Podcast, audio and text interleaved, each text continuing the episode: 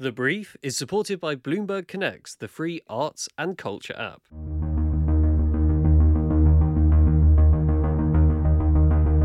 In one of the richest economies in the world, you would expect safe, affordable housing to be a given. Yet millions of people up and down the UK face the reality of sky high rents, unsafe living conditions, and precarious tenancies. And all too often, it's the most vulnerable in society that suffer the most. The housing crisis is multifaceted, intersecting with so many other issues facing society, and successive failures to properly address the root causes has only exacerbated the situation. It's often easy to forget that it doesn't have to be like this. And on the brief, we've had the amazing opportunity to discuss some of these issues with the activists, architects, journalists, authors, placemakers, and planners who are at the forefront of bringing about positive change. My name is Poppy Waring, I produce The Brief, and this week I will be bringing you a special episode revisiting some of the top housing stories we've covered over the past few months. Welcome to The Brief from Open City.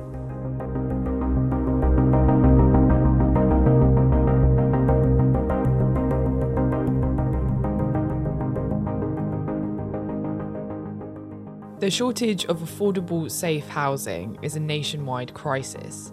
However, it's perhaps most acutely felt in the capital, where one in 50 people are now homeless or living in temporary accommodation. This is a shocking figure for a city famed for its rich cultural heritage going back generations.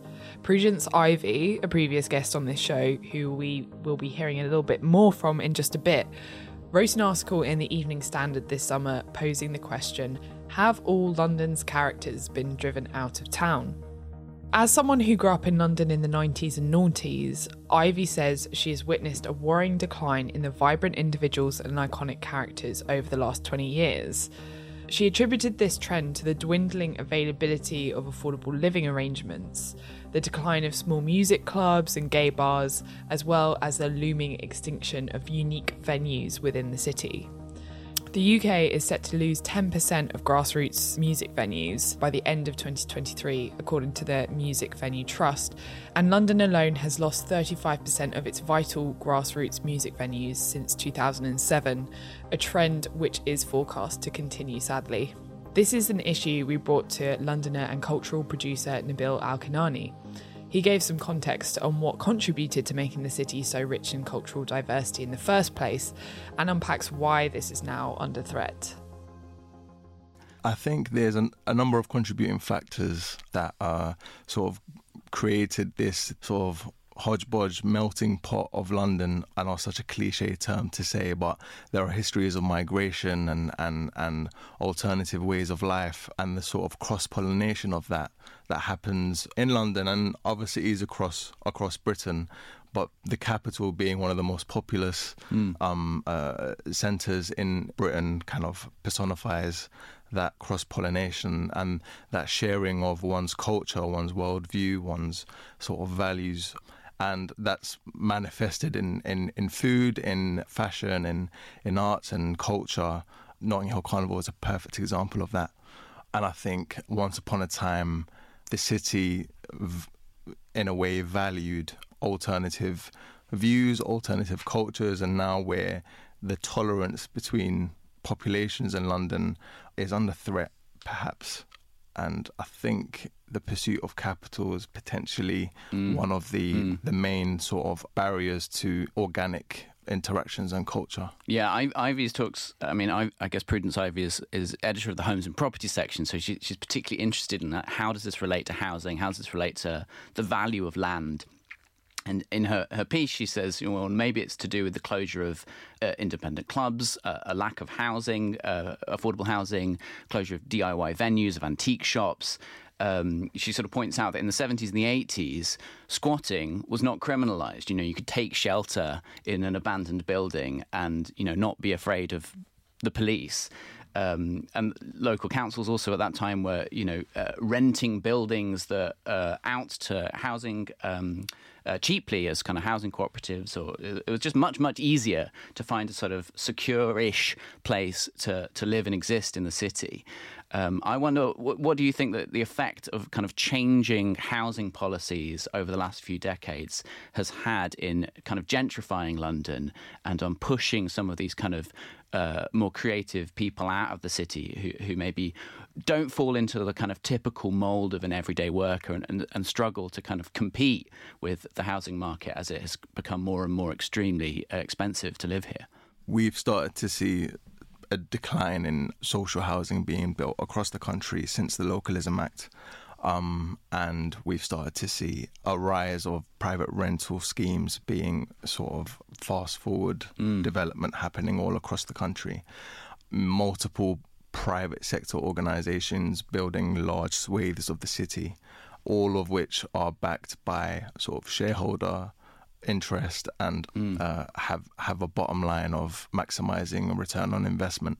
And in order to do such thing, you must cater and you must design around those who have the most amount of expendable income. And they tend to not be sort of racialized working class people in Britain. Also, an undeniable fact is that mostly racialized, mostly working class people forms the bedrock of the creative and cultural scene in Britain. Nearly every single celebrated artist, singer, rapper comes from a racialized working class background. And so, if a city isn't designed around these specific populations, then you you risk marginalizing them and um, kind of not creating the infrastructure needed to nurture sort of the talent and, and creative expression that exists. So that's why everyone's moved to their, their phones. You you'll see more creative expression on TikTok and on Instagram rather than manifest in a physical space. The housing crisis can also be considered a health crisis, with new data from Shelter indicating that millions of people, 40% of renters, have experienced poor health due to living in cold, damp, or mouldy properties. Air pollution is another factor, which was shockingly brought to public attention by the death of Ella Kissi-Debrah due to living in a flat just 25 metres from the congested South Circular Road in Lewisham back in 2013 which was just three weeks after her ninth birthday. She became the first person to have air pollution listed as a cause of death at an inquest in the UK. Earlier this summer, we covered a new piece of analysis which showed how race and income affect the quality of air you breathe. This report pulled together research from the last few years, laying out the extent of the air quality crisis facing specific communities. One survey by the NGO Global Black Maternal Health highlighted a distinct lack of awareness of air pollution risks amongst black mothers. The analysis also emphasises stark disparity in air quality between the richest and the most deprived areas across England, with the most air pollution found in the poorest and least white communities. Here's Merlin talking about the tragic scale of this issue. Well, put simply, the organization of our built environment, our society, our housing, certainly, and our infrastructure, it is pathological. It is pathological. It's rooted on this idea that if you're rich, you can live in a healthy environment. That if you've got everything in your favor, you've got great health, great power, whatever, great money, all the resources at your disposal, you should also be privileged by having the cleanest environment to live in. Right? Is that fair?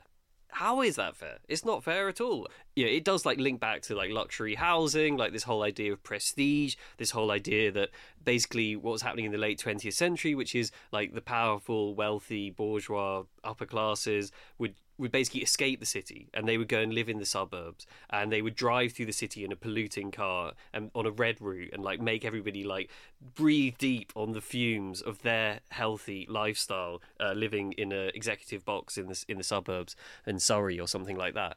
It, it's it's pathological and like it's um in its despairing and it happens now like it happens architecturally like in affordable housing schemes like the the affordable homes will be put lower nearer the busy road they'll be put next to the railway track with the noise pollution. Uh, you know they'll they'll build the affordable units above the electricity transformer. You know it will they were all kinds of like just like really dis- despairing decisions which are which are made. Um, if you want to read more about the topic, uh, it's called environmental racism. There are all kinds of studies about the siting of like big industrial concerns, clusters of cancer. This is here and around the world, by the way. Like, yeah, this happens. This is a real pattern of economic development and also built environment. Uh, yeah, the phrasing of it, and like it's um it's terrifying and it's really it's good that this is being called out in this study and it certainly is an issue which is gaining more traction certainly in policy with issues around air pollution and so on um, but you know air pollution is just the start like this is there are so many levels Earlier this year, we had Melissa York, the assistant property editor at The Times, on the show to discuss the burden on the NHS caused by poor housing. Her own investigation found that illnesses caused by the UK's cold and substandard homes are the top housing related cost burden to the NHS, equating to a staggering £1.4 billion every year. Her report also found that factors relating to the quality, security, and affordability of homes all have significant impacts on tenant or homeowner health. However, the type of tenure also faces its own unique set of challenges. Here she is to explain a bit more about this. Basically, homeowners and private rental homes share the same housing related cost burden to the NHS, and the biggest one is uh, cold and freezing houses. And that's kind of a double edged sword. So basically, private rentals and um, homeowner owned houses, uh, they tend to be much older than social housing. And the people living in kind of outright owned homes and things like that tend to be much older as well because of course as we know you know younger kind of generations tend to be renting more into older age so i think the average age of a homeowner is about 58 so they're more likely to need the nhs it's about 3.3% of owner occupied homes are like excessively cold. And obviously, as I said, that causes asthma, basically damage to the patient's immune system. And again, just considerable stress, really. You know, if you go home, you're freezing cold every night, it's not great for your mental health either and there's that and that's kind of a double-edged sword really because you've got people who can't afford to upgrade their old housing. They can't afford to insulate it they can't um, afford to pay the energy bills you know that's another huge thing at the moment obviously. Um, but they also can't afford to fix the roof or put roof insulation in or you know they all those kind of things um, and they're just just sitting in these freezing cold houses and it has massive effect. Also you know exacerbates kind of mold and things like that as well. So yeah i mean in, in that way private rented housing and an owner occupied housing face very similar problems obviously, if you're a homeowner, you've got more incentive to put that money in because you have to live in it every day. You've got that incentive to actually go, oh, actually, no, I will put in a heat pump or, you know, I will spend money on insulation or whatever. And then obviously, you reap the benefits of it when you go to sell the house because your EPC goes up and you get property values go up. If your private tenant is completely out of control, You've just got to pay the bills that are given to you. You you've got to ask the landlord to upgrade all of um, you know your your old drafty housing, and your private landlord. About sixty percent of them are individuals that own only one or two properties. They're not in this country huge institutional landlords that invest for the long term. So a lot of the time they will just take the income every month and they they won't have enough to cover, you know, cover the mortgage, but they might not have enough to cover upgrades and things like that. They've got no incentive to do it either because they're not living in it and they're not paying the bills. They're just making the bills cheaper for the tenant. And, you know, I'm not suggesting they have like enormous animosity towards the tenant and they want them to pay massive bills. Um, but it's, um, yeah, they don't get the direct benefit of it basically until they go to sell it. Um, and even then, you know, are you really going to bother? If you've been a landlord of a property for 20 odd years, your house price has gone up enormously. You've made a huge profit anyway, even without doing any upgrades. So, 17% of homes in England are social rented housing. Data from the Building Research Establishment, which is the BRE, indicates that 9% of social houses are in poor condition. However, social housing accounts for only 6% of housing related costs to the NHS. Many would assume that people in social housing, some of the most vulnerable people in society, would have a higher housing related cost burden on the health service. Why isn't this the case? Social housing has been in the news recently, and and uh, so therefore, I think people think that the the problem in terms of the condition of social housing is is really bad. Uh, they've got kind of uh, this this view of it as being much worse than private rented housing, and actually that's not true. Private rented housing is the worst condition housing um, in the UK. I think it's about one in four of them are deemed to be non decent. But obviously, there are problems within social housing. And as I said, I think it's been in the news a lot recently because we had uh, the kind of tragic death of a two year old who was Awaab Ishak. He died in um, December 2020. And uh, it was possibly the first time that an inquest had blamed his housing conditions, basically. It said it directly caused um, his death from kind of a respiratory condition. And often it's the case that the tenant, unfortunately, tenant's lifestyle will be blamed for that um, because they didn't open windows or, you know, whatever. Um, there were some horrific things that have come out uh, in terms of what tenants are blamed for. So yeah, that's why it's been in the news. You've also got um, housing campaigners like Kwajo Tweneboa, who's obviously got a huge following on uh, Twitter, um, who holds basically social landlords to account for not fixing terrible conditions in housing. Yeah, so basically because of that, I think people have got an inflated idea of how bad social housing is. And it isn't as bad as private rented or owner occupied housing, basically. And the reason for that is because it's within government control, right? So it's better regulated. They've got something called a decent home standard, which they're looking at bringing in for private rentals in the rental reform bill that's coming up. So they all have to meet a certain standard. The housing's generally newer as well, so it's generally better insulated. Um, most of it was built post 1945, and a lot of private rented housing, for instance, was um, built prior to 1919 yeah, and also it, when I say it's regulated, um, if your social landlord, whether that be the council or a housing association, doesn't fix something that's going wrong in your home, um, you can take them to the housing ombudsman for free. And the housing ombudsman will say, you know, they'll, they'll find in your favour. They can find the housing associations. They can do um, all sorts of things like that, and they have certain standards that they're expected to meet. You can take your your landlord to court, um, but obviously you could end up paying your landlord's costs. And as a private tenant, you might not be able to do that. And as I said, if you're a homeowner, it's, on, it's up to you to fix your housing. You might not always have the savings to do it. So that's why actually you've actually got recourse for, for social housing. That's not to say there aren't problems with social housing. There are just different problems. So for instance, you know, with social housing, um, damp and cold isn't the biggest problem. It's actually things like um, overcrowding, um, falls downstairs in homes again. Uh, mobility concerns like lack of accessibility. More than half, so I think it's like 54% of social households contain at least one member with a disability. And that's kind of one in four for private renters, about a third, just under a third of homeowners. So obviously you've got people that perhaps were, were veterans or perhaps are on personal independence payments, so they, they can't be in work and afford private rents. And so therefore this housing has to be much more accessible and it and it just isn't really you know it, it was built as i said lots of it in the 40s and 50s when this kind of thing wasn't taken into consideration wheelchairs weren't kind of as, as cheap and or as accessible you certainly didn't have, you know, uh, all of the great kind of grab rails and gadgets that you do now. So a lot of this housing also needs to be adapted.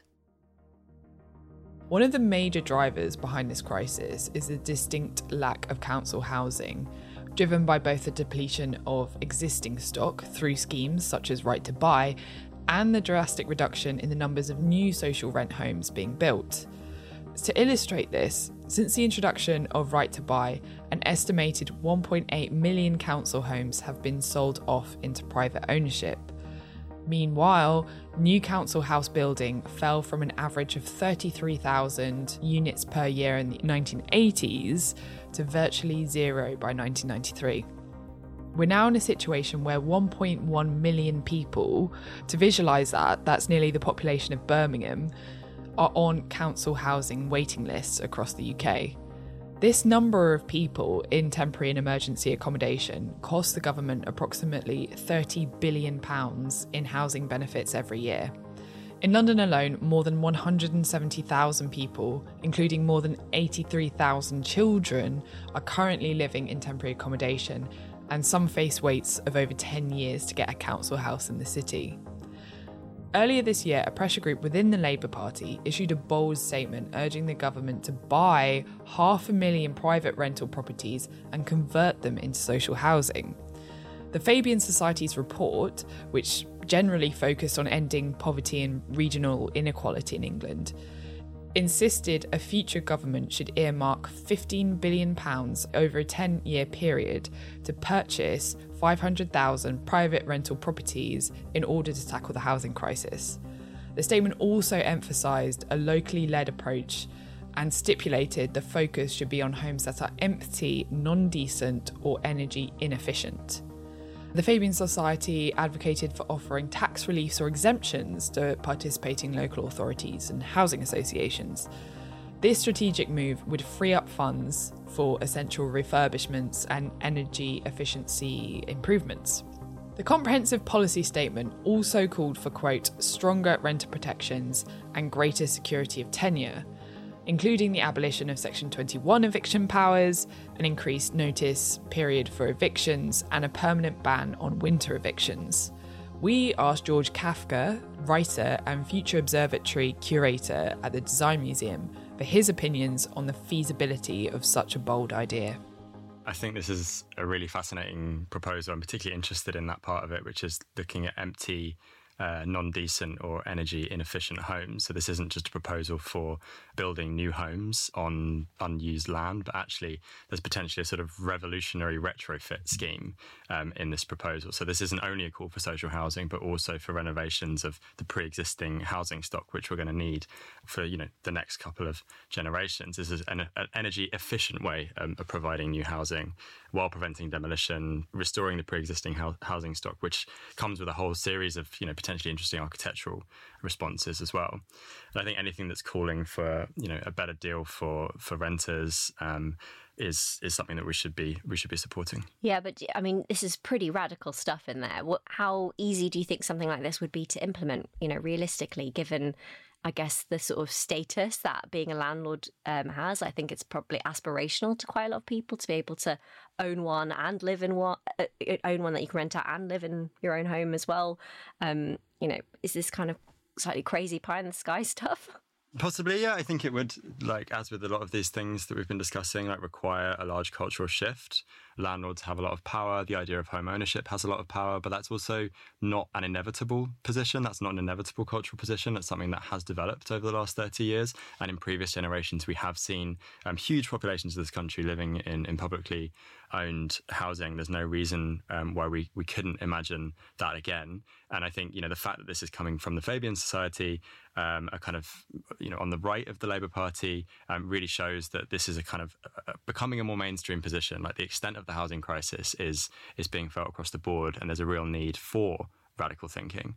Pie in the sky, perhaps, um, is one way of thinking about it. I think um, a much needed breath of fresh air, perhaps. The Labour Party put forward their own suggestion on how to tackle the lack of affordable housing earlier this spring, when it outlined plans to allow local authorities to buy land cheaply in pursuit of a quote pro building agenda to be implemented if victorious in the general election next year, Labour pledged to introduce legislation that would grant councils the authority to purchase land for development purposes without incurring the exorbitant so called hope value this is an expensive premium granted to land on which developers hope to secure planning permission. We spoke to Peter Apps, the journalist and author of the powerful account of the Grenfell disaster, Show Me the Bodies, and asked him if he thought this new policy could help the government get closer to achieving its housing target of 300,000 new homes per year. I think what what it will do is hopefully, if it works, make the development of social housing in um, high value areas more viable. Um, because one of the primary difficulties you have to build a social rented housing development is that you have to pay an awful lot of money up front for the land. And once that money's been paid, then in order to make that, that scheme viable, with affordable rents, genuinely affordable rents, you need to put an enormous amount of grant in to to, to balance that out. Um, if you could get the land cheaper, you then would be able to viably build social rented housing with lower levels of grant, and therefore it, it might do a lot of good in areas where that is the that is the reason that we don't have social housing being built, and that is that is quite a lot of areas, and it's areas where that stuff is much needed. I think that in terms of overall housing supply, if you build private housing on a site where you got the land cheaply, I don't think that private house builders, it's not within their business model to then sell those homes more cheaply. They'll sell them at whatever the market dictates they can sell them at, and they'll take a bigger profit margin. So I, I don't think the reasons that, that housing is very expensive, and the reason that uh, we don't have enough housing being built is necessarily because land costs so much. I think that. I think that that's you know it comes down to sort of delays in the planning system. It comes down to to, to the various other elements of the the house building model, um, which aren't working. But th- th- what this could do is where local authorities want to, to get a site to use for social housing, it's it's a tool in their arsenal to make that make the sums stack up. And as a result, I think it's a good thing. Now, what's really defined housing policy is, is that we've had a housing crisis for decades. We've had lots of talk about solving it, which has always resulted in some kind of like small thing which does not actually resolve the bigger problem, right? Mm. 300,000 homes need to be delivered annually. We're hearing from the Labour Party this policy, this policy proposal, which I'm hearing from you is, is just a small thing that probably isn't going to get to the 300,000 that we actually need. What do we actually need to have a real housing policy that gives us the 300,000? Because with all the complexity, with all the controversy, it sounds like the only way is some kind of statutory, government mandated, large scale house building program in in the sort of post-war history of, of Britain, we've only really ever got close to those numbers when we've been building large amounts of council housing. The private market will will deliver a level of housing, but I don't think you can just you can just keep keep ramping up private house building and expect to get anywhere close to three hundred thousand. You have to do that and deliver large amounts of social and affordable housing. And that's important as well because, you know, 300,000 homes a year, nobody expects that to take house prices down to a level where they're affordable very fast it's not really how the, the house building market operates. It would more stabilise house prices than actively reduce them, certainly in the short to medium term if you want to house people who currently can't afford housing, which is a lot of people, you have to be asking what the tenure of those 300,000 homes is going to be as well. Um, so to get to the level of supply we need and to get to the um, uh, to actually kind of provide housing for people who currently aren't able to access it. I think you need to be looking at not just a target for 300,000 homes overall, but I, I, I, think the target I think Labour should adopt, and this is kind of, um, well, all, all political parties should adopt, and it's it's supported uh, by various think tanks and, and, and other organisations, is 100,000 social rented homes a year, so a million social rented homes over 10 years. Um, that would start to kind of make up the deficit of the amount that we've lost through the right to buy and through demolitions and all kinds of other things. And start to address the people can move into social housing when they need housing, uh, when they're in housing need, that reduces pressure on the private rented sector. So that reduces private rented sector rents. And as private rented sector rents reduce, maybe more people can move into, can afford to buy. Um, if, if there's less of a kind of hot demand for, for private rented housing, um, you don't have buy to let landlords kind of coming into the market so much and driving the price up because people can can house themselves through social housing. So I think, uh, yeah, I mean, I think that the, the, the answer to all of these things, and I, I probably would say this, but um, is is is to invest once more in in a genuine national program of social social rented house building.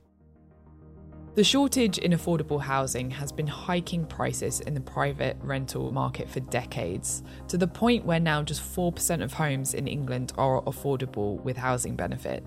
We've seen the situation escalate considerably over the past couple of years, with some areas seeing rent hikes of up to 20% over the past 12 months.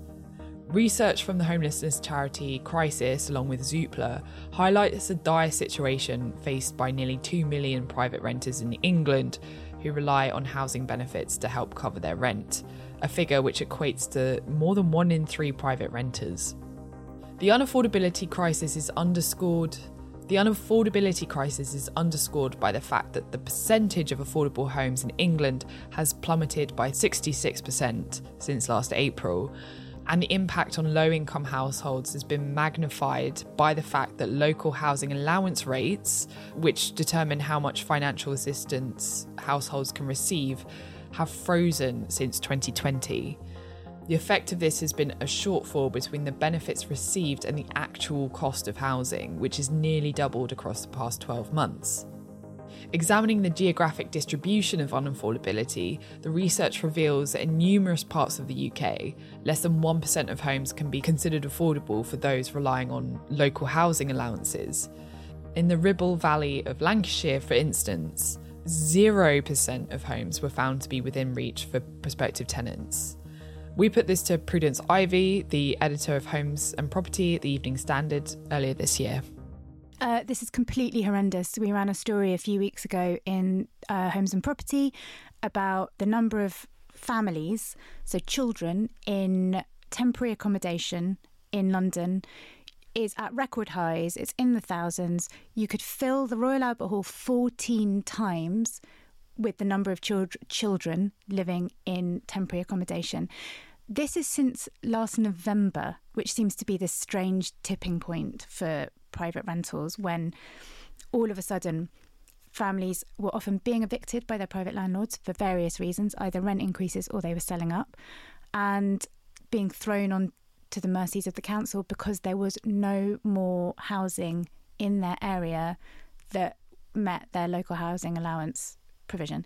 Um, it's a com- it's a complete scandal. It's been building for a long time. All of the kind of mechanisms have been in place for this for years. It is obviously to do with social housing and the lack thereof.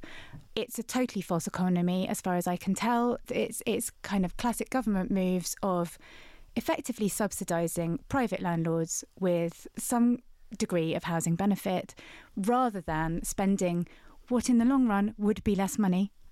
Quite a lot of people have done those sums, and it would be less money to build new social housing where people could live at affordable rents. I mean, that's really it. I mean, it sounds like uh, you're pointing the picture to like a lot of policy, uh, which is behind this. But it, is that sort of dodging the issue that this cultural factor that in politics, in society, so much attention and credit is given to like home ownership, people on the property ladder. Like there were pages and pages in newspapers dedicated to that and the art of that and the kind of um, aspirations around it. Um, but at the same time, you got a chunk of people, um, which we've known this crisis is brewing for for decades, mm. which is just you know, not really getting the coverage at all. There has been a lot of talk about the rental crisis, certainly in the kind of property media side of things, it has been growing. And I, I know a lot of people are saying, oh, mortgages get all the headlines, renters uh, are ignored. But I, I'm not actually sure I agree that that has been the case recently. I do think it has been the case for decades. I think that is true. Um, and I think an interesting thing that's happening actually is you've got all these kind of middle class newspaper reporters of a certain age who own their own homes and have been happily paying mortgages and all the rest of it and they didn't really believe that rent was a problem or rent was expensive or rent was happening. You know, they didn't know about it. And all of a sudden, their children are entering the world of being adults and having to pay their way and are, are suddenly revealing to them this toxic property market that actually has been in existence for, for years and years and years. The past few summers, where Europe has experienced extreme weather conditions, record breaking heat waves, and even wildfires, has drawn our attention to yet another failing aspect of the UK's housing stock. This year, climate scientists warned that the increased frequency of heat waves could turn UK homes into, quote, lethal furnaces with the potential to threaten the lives of thousands. Hannah L. Cloke, professor of hydrology at the University of Reading, said, quote, the UK has millions of homes that were built for the climate of 100 to 200 years ago, they are typically designed with pitch slate or tile roofs to keep the rain out, with chimneys for coal fires to stay warm. These buildings give our towns and cities a lot of their character, but they are often incredibly badly suited to cope with a 21st century heatwave. She went on, quote, some concrete built flats with no shading and poor ventilation can become lethal furnaces for vulnerable people. If you're elderly or have health problems, especially issues with breathing or your circulation, or if you're a newborn baby, you'll be especially vulnerable. That is why heat waves can kill thousands of people in the UK, as they did in 2020 and 2022. So, the Office for National Statistics recorded 3,271 excess deaths connected to the heat waves in summer 2022, a number 6.2% higher than the five year average. And the level of unpreparedness was again highlighted last summer when thousands of people across the southeast were left without water for days as a result of the recent heat wave. Here's the journalist Kate Wagner, author of the blog McMansion Hell, talking about this to Merlin uh, earlier this summer. This is a problem that is going to be spreading all across the world as the world warms. I mean, the best time to think about how we can change our way of building was probably 50 years ago. The second best time is now. The obvious, like, kind of panic now in a lot of environmental circles, in a lot of circles in terms of like architecture and the environment, is that the solution to this problem is just going to be air conditioning, which is just going to actually make the problem worse by, you know, heating the world even more. and so I think that actually there are lessons that can be learned from these buildings from 100 years ago, which is that you need to build to the climate that you're in. And that requires a kind of different outlook on building than just thinking that technology will solve the problem. Because at scale, probably not. You know, for example, a lot of houses in Europe, this is a huge culture shock for Americans actually, because in America, everything is air conditioned. It's ridiculous and it's like air conditioned to just extremely cold temperatures inside. This does not happen in Europe. It doesn't happen anywhere in Europe. And even if something is air conditioned, it's not like it's not cold in there. And, and this is one of the things when your body is exposed to heat, um, you need to have um, moments where you can cool down in the day. So, one of the big issues in the UK last summer was that it didn't get cold at night. And so, your body temperature is high. And then at night, when you naturally get to recover and cool down, it wasn't happening. And we don't really have as many air conditioned environments. So, like, if you went to work and you spent six hours in a, a, refrigerator, basically, that gave your body a chance to recover. But if you weren't somebody who had that opportunity, um, you were really, really at risk. And it's worth looking back to 2003. There was an enormous heat wave all across Europe that killed, in France alone, 14,000 people. A lot of studies were done afterwards, and they found that the majority of the people who died were elderly people who lived in top floor flats with no access to any kind of outdoor space, often right in the eaves of the roof. You can imagine these sort of French, beautiful French houses with the tiny apartments at the top. And um, you know, people were baking in there, and you know, it's an architectural issue. It's also uh, very much a thing that can we can prepare around, just like um, you know, we should be preparing around pandemics and other things. Like, you know, this is a real problem that will potentially kill thousands of people in top floor apartments with bad ventilation. Um, you know, surely some, something something needs to be done.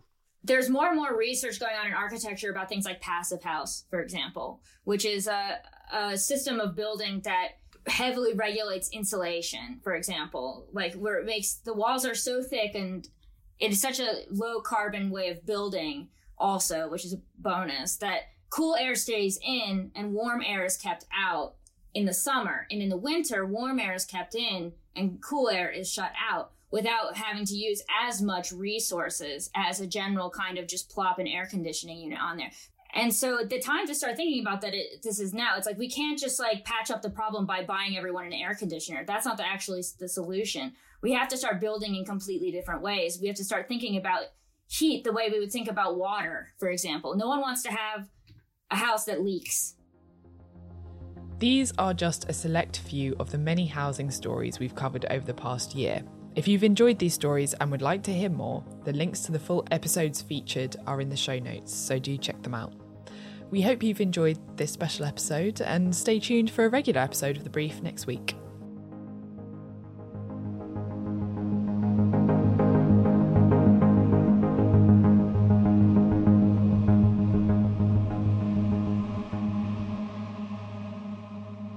Been listening to The Brief from Open City, made in association with the London Society and the 20th Century Society.